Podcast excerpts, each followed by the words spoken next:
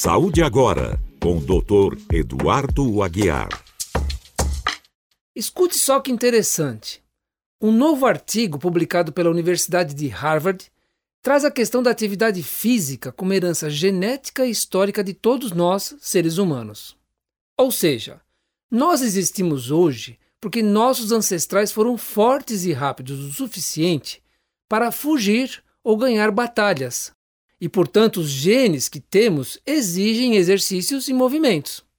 A explicação está no fato do exercício gerar um estresse para o organismo, tensionando e criando microlesões em músculos e vasos sanguíneos.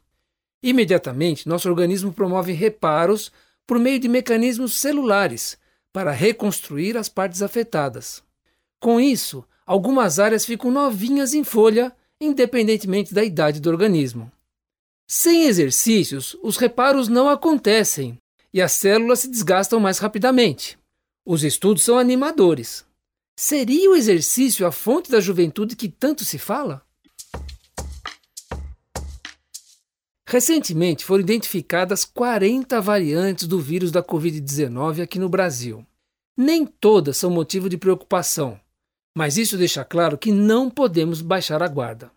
A Sociedade Brasileira de Infectologia recomenda a manutenção do uso de máscara para alguns grupos: pessoas acima de 60 anos de idade, em especial aqueles que têm doenças crônicas como asma, diabetes imunossuprimidos, portadores de HIV, quem trata o câncer, gestantes, pessoas com sintomas gripais e, em especial, os não vacinados.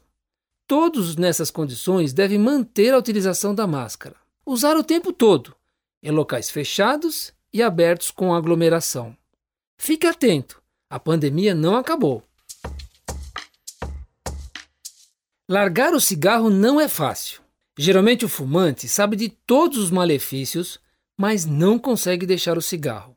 O tabagismo é considerado uma doença causada pela dependência química da nicotina e, segundo a Organização Mundial da Saúde, o tabaco mata mais de 8 milhões de pessoas por ano em todo o mundo. A nicotina pode exercer a função antidepressiva ou aliviar o estresse, gerando a sensação de bem-estar. Portanto, o recomendável seria ter ajuda médica e psicoterapêutica durante o processo de parar de fumar. Pode surgir a crise de abstinência, com tontura, alteração do sono, dificuldade de concentração e dor de cabeça afetando a saúde mental.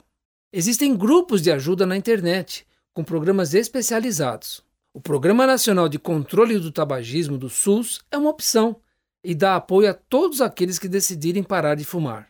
Não é uma tarefa fácil, mas a saúde agradece. Foi publicado recentemente um estudo mostrando que, com o estilo de vida saudável, é possível atrasar o surgimento de demência em idosos.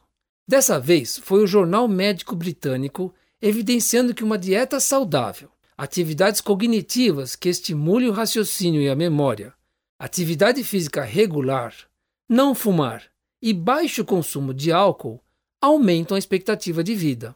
Nas mulheres, chega a aumentar em 6 anos e nos homens 3 anos. Detalhe importante: aumenta o número de anos vividos sem a demência do Alzheimer, ou seja, seriam anos extras livres da demência. Esse dado é muito revelador, ainda mais sabendo que cerca de 6 milhões de americanos com 65 anos ou mais têm a doença de Alzheimer, um tipo de demência que ainda não tem cura. Portanto, caro ouvinte, o caminho é a prevenção.